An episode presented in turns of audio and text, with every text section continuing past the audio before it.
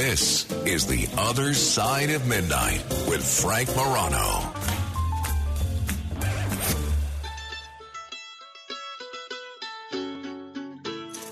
This is the AC Report.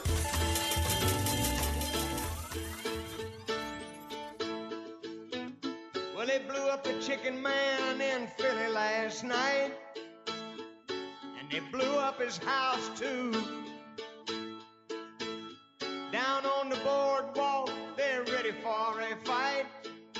see what them racket boys can do. Now there's trouble busting in from out of state. And the DA can't get no relief. Gonna be a rumble on the promenade. And the gambling commissioner's hanging on by the skin of his teeth. Everything dies, that dies someday comes back. Put your makeup on, fix your hair up pretty, and meet me tonight in Atlantic City. This is our weekly look at one of the most interesting cities in all the world, a city which I'm looking forward to visiting on Friday. I've been away far too long. Our look at Monopoly City, Atlantic City. And we do that uh, with a real expert on uh, casinos and travel in general, uh, internationally in both cases. Michael Trager. He is a luxury travel and casino gaming industry entrepreneur with TravelZork.com. TravelZork is a terrific website which focuses on casino travel and the casino experience. Michael, it's great to talk with you again. Thanks for joining me.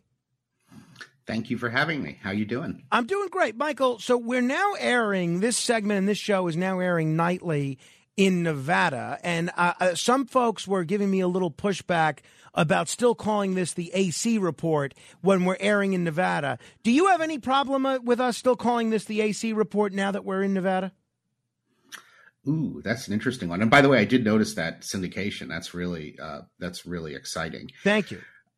Uh, you know, I'm a little partial to the fact that I love Atlantic City, and I always like to be promotional of Atlantic City, even to the Nevada folks. And I think the AC report you've always covered more than just AC. So I I don't know. I think for now I think it, it sort of sticks as the AC report. But I could I could see somebody saying that. But you know what? There's a lot there's a lot of people who talk Nevada and Las Vegas, and not that many people who talk at least Exactly. have some focus on Exactly. Atlantic City. By the way, if people are uh, thinking about a trip to either location, uh, and maybe they haven't been in a while, or maybe they've never been to one or both, what is the what's the key differences in the casino culture, or even maybe the rules of certain games? Roulette comes to mind uh, when you're talking about gambling in a place like New Jersey versus a place like Nevada.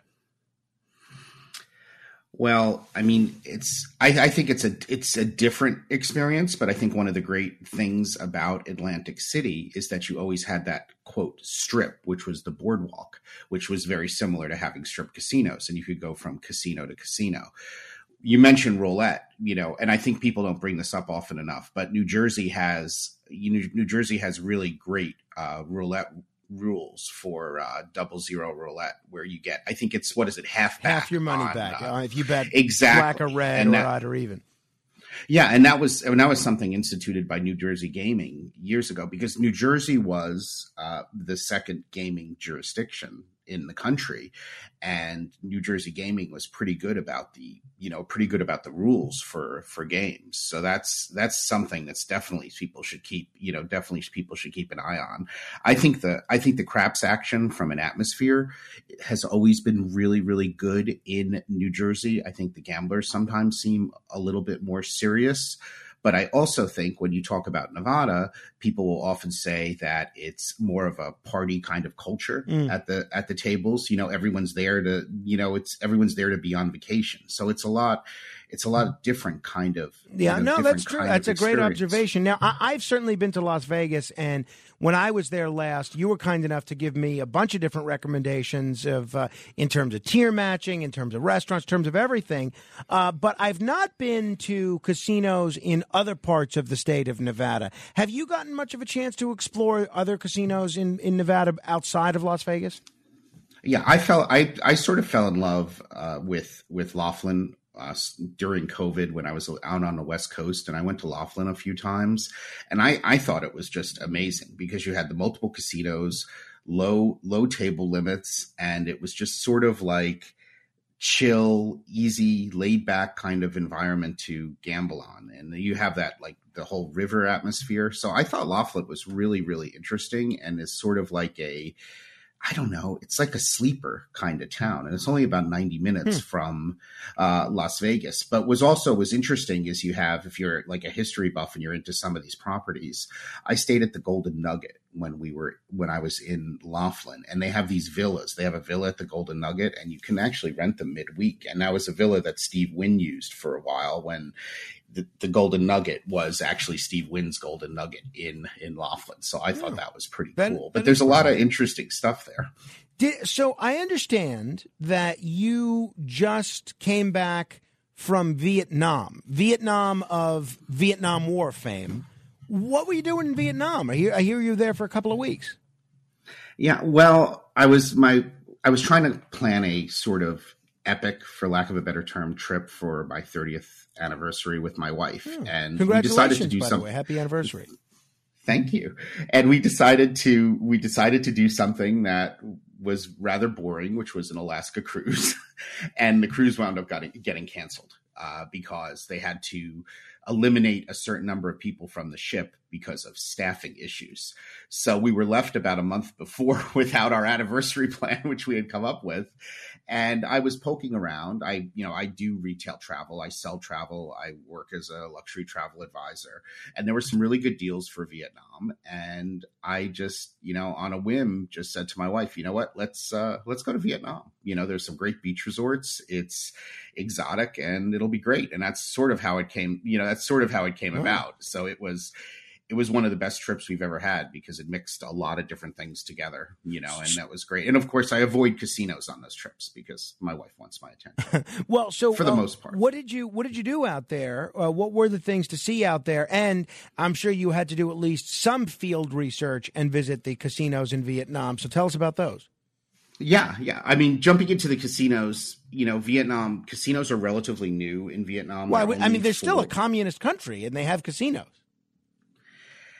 yeah, it's so interesting. You know, there's so much. Uh, I mean, you you broaden your your view of things so much when you go there because of course i was always wondering as an american like how do people view americans in vietnam you know and it's it's so interesting to me even things like like saigon you know because saigon is ho chi minh you know ho chi minh and you don't refer to it as Saigon anymore. But then I found out from Vietnamese that since Saigon was really the name that was there for so many years, many people still actually do refer to hmm. it as Saigon. You know, I'm always so worried these days, you know, what you should call an individual city. But we started in we started in Hanoi, and actually at the hotel that we stayed at, there was a casino nearby, and it didn't have any live table games, but it had slot machines and it had these great automated baccarat games. And I know you enjoy baccarat. Absolutely, I've never played automated baccarat. Well, it's it was a so it was a game where the dealer was there and she she could make the cards display on your terminal. Hmm. But I was so confused because whenever I've seen those electronic games, usually the cards just flip over and it just shows you what the hand is. Right. You could actually squeeze the corners of the card by touching the electronic display. So you could lift it up almost like electronically I, it's hard to describe you know on the display and then finally decide to flip the card over you know, once you would learn. It was like sort of like a pinch on the screen kind of thing. And I had never seen that before. And I thought it was absolutely hysterical. So it was all, it was an electronic game, but it was actually a squeeze game that was electronic. And I don't know if you're a Baccarat player, this excites you. Probably everybody else thinks like I'm absolutely insane, oh, but I thought it was very no. I, I, think that's interesting. Overall, how did you compare the casinos uh, from uh, you know Vietnamese casinos to what you might see in the United States? You know what casinos outside of the united states are always totally differently uh, different i've been to macau once i mean the best way that i would describe it like all the slot machines if you're into that, or all different varieties of these dragon games. They're not, they all seem about the same to me. And most players are playing basically Baccarat or roulette, and the Baccarat is really, really popular. And, and do they charge of, the, the commission out there for the uh, for the banker bets? Yes, and they also have versions of no no commission baccarat. And in, in a country like Vietnam, everything is done in U.S. dollars, hmm. so that's sort of funny too, right? You go right, in, exactly. you just put your U.S. you just put your U.S. dollars in the slot machine. But they opened this new uh, this new casino outside of Hoi An, which is about a half hour from Da Nang, and it was this resort casino, and I had heard about it. Uh, we heard about it when we were at a tailor because you can get all kinds of clothing made in Vietnam and everything. And this crazy guy came in and said he was in from Singapore and going at this new casino. And on a whim, we went over there that night, and it was like out of nowhere there was this huge casino resort it's it was it was amazing you know and they had all of these different table games so it was so interesting there and they had a lot of baccarat is the high limit baccarat they were doing in hong kong dollars and then on the main casino floor, they actually had uh, Vietnamese dong and U.S. dollar tables. But it was, I mean, they had so much currency going on. Uh, but they had they had real real squeeze games, and they actually had a squeeze game as low as as thirty dollars. But I guess getting back to your question, most of the people there are hardcore gamblers. Hmm. Like these. Uh, you know these people in asia they're there they're there to gamble and win and be in the action it is not a drink party recreational kind of thing. Like it's it's pretty darn serious, which is sort of fun to watch. Um, well, that is pretty interesting. So it sounds like you'd definitely recommend Vietnam as a place for people to vacation. I think it's a very interesting country to vacation to. It's a great value. I mean, you can you can basically go for dinner at night for five to ten dollars hmm. a person.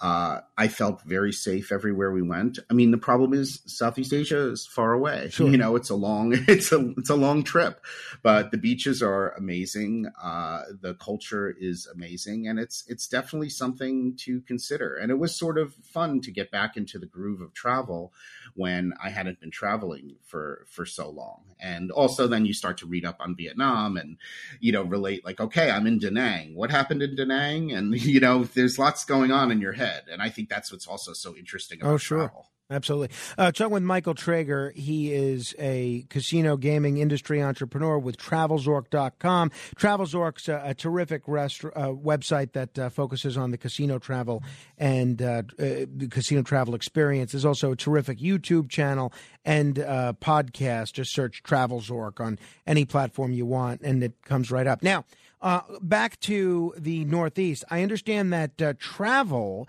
to Atlantic City has gotten a lot easier. How so?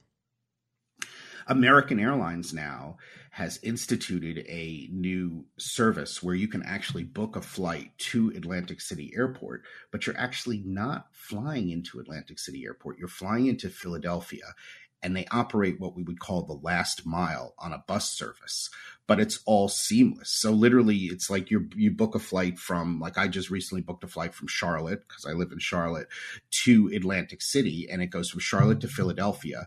And then basically they've got a bus an american airlines bus transfer to atlantic city. So they can connect people from anywhere in the country through philadelphia to Atlantic City Airport. And while some people might say it's a little crazy that you're flying in and going on a bus, it's all on one ticket hmm. and it's all meant to make it a seamless travel experience. So they also like they also will transfer the luggage to the bus, you know, and you wind up in Atlantic City Airport. So I thought that was pretty neat and obviously optimally it would be great if they could fly into atlantic city well that was my question why do they do that why do the airlines why are they not able to offer service directly to atlantic city international airport well, I think part of it is you know part of it is cost. You know you have to to have an operation in in an airport there's a lot that goes into you know having the ground staff even if they're third party operators you know having the flights scheduled filling those flights, you know, all of the cost of that operation. Remember, for American Airlines, Philadelphia is a Philadelphia is a hub for them.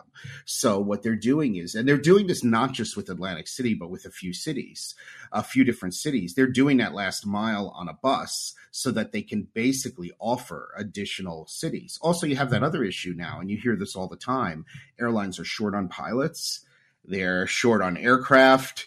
The system is really full, so it's a way for them to offer, you know, offer another city without actually having to allocate aircrafts and pilots. Well, that makes sense. that. Sure. So it's sort of it's sort of a nifty it's sort of a nifty a nifty idea, but also you know part of it is it shows up in the global booking systems now. So somebody goes to book a flight and they're in uh, I don't know in Omaha and they say Atlantic City, it now routes it through Philadelphia and they'll be able to book that ticket, which is which is actually really good for the city. Absolutely. Absolutely. No question about it. And that's what you're doing on your next trip to Atlantic City.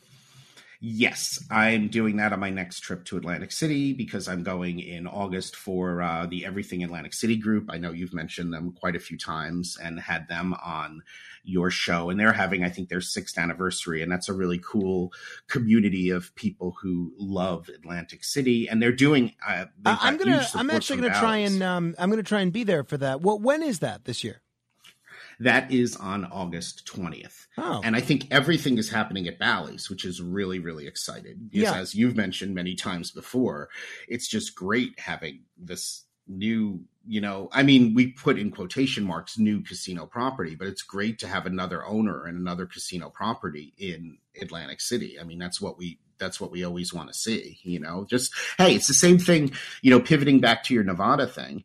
You know, it's wonderful seeing like Resorts World in in Las Vegas. It's great to see like new properties open up, right? I mean, that's always exciting. It's always great to have that competition and additional properties that aren't necessarily part of the MGM ecosystem or the Caesars ecosystem. It's just great to have this Absolutely. additional competition. Absolutely. And uh, especially because, from what I understand, and I will find this out firsthand this weekend, Bally's is currently offering 10 times craps odds, which is something that no of the, uh, none of the other uh, casinos in Atlantic City are doing, uh, to the best of my knowledge. Uh, before we run out of time, Michael, how big of a deal was it that it seems like this strike from the Atlantic City hotel uh, workers has been avoided? What sort of uh, what sort of difference would that have made had it taken place? I, you know, the, the the biggest problem for me when that kind of thing happens is, is it just puts this whole sour note on the city. And as we know now, the you know, in general, service standards are really difficult everywhere you travel with regard to staffing and service levels and all of that. And my biggest fear, especially now that, you know, people are traveling again, people seem to be really happy to be traveling to Atlantic City for, for numerous reasons. I hate I hate to see people have a bad experience. And obviously, when you have fewer mm. employees and in one of the busiest periods of time, they're not going to have a great experience. So I'm really glad that's avoided just for that because I just and I would feel I would feel that in any you know I'd feel the same way in in Nevada too you know because this is this is a serious issue now with with staffing at at these hotels and providing the levels of service that they would like to provide. It's And true. It's just a crazy time now, you know, in travel, airlines, hotels. No, that's I for sure. Uh, Michael Trager, it is always a treat to talk with you. Uh, hopefully, I'll see you in person on August twentieth for that uh, for that meetup. Yeah, that would be great, and it's always great to chat. Thank thanks, you. Uh, thanks for having me on again. Uh, you can check out Michael's writing and his podcast at travelzork.com.